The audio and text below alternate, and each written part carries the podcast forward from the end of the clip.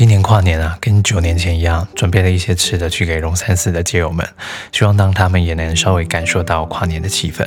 不同的是啊，这次有了二十三位伙伴一起参与，大家亲手做了一百五十多份的三明治，在发送的过程中啊，其实没有想象中的特别。也不需要带着什么复杂的心情。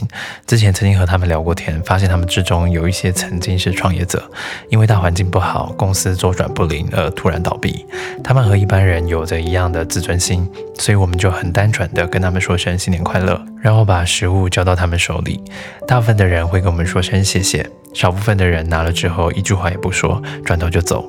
也有伙伴跟我们分享，有些人在拿到食物的时候眼角泛泪，不停的鞠躬说谢谢。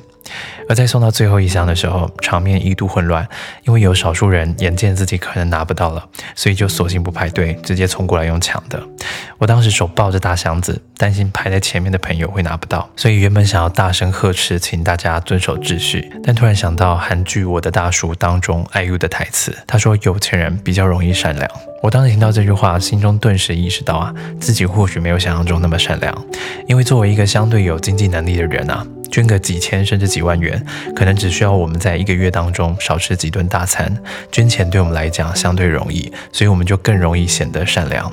而我选择在跨年的时候准备餐点送暖，也很有可能只是因为我不用像辛苦的打工族一样，在跨年当天还被迫排班。所以我的所作所为，仅仅是因为我的处境允许我这么做罢了。理解了这个道理之后啊。也让我对于街友们有了更多体谅，因为当一个人连饭都吃不饱的时候，他所做的行为都会指向一个目的，叫做存活下来。而抢食物这个行为是基于生物本能所做出的反射动作，无关这个人善不善良。所以他们不排队领餐，不遵守道义，也就无可厚非了。因为谁也无法保证，假设和他们身份对调，我们是否还能像现在一样表现得善良有秩序吧？最后祝福各位二零二四年新年快乐！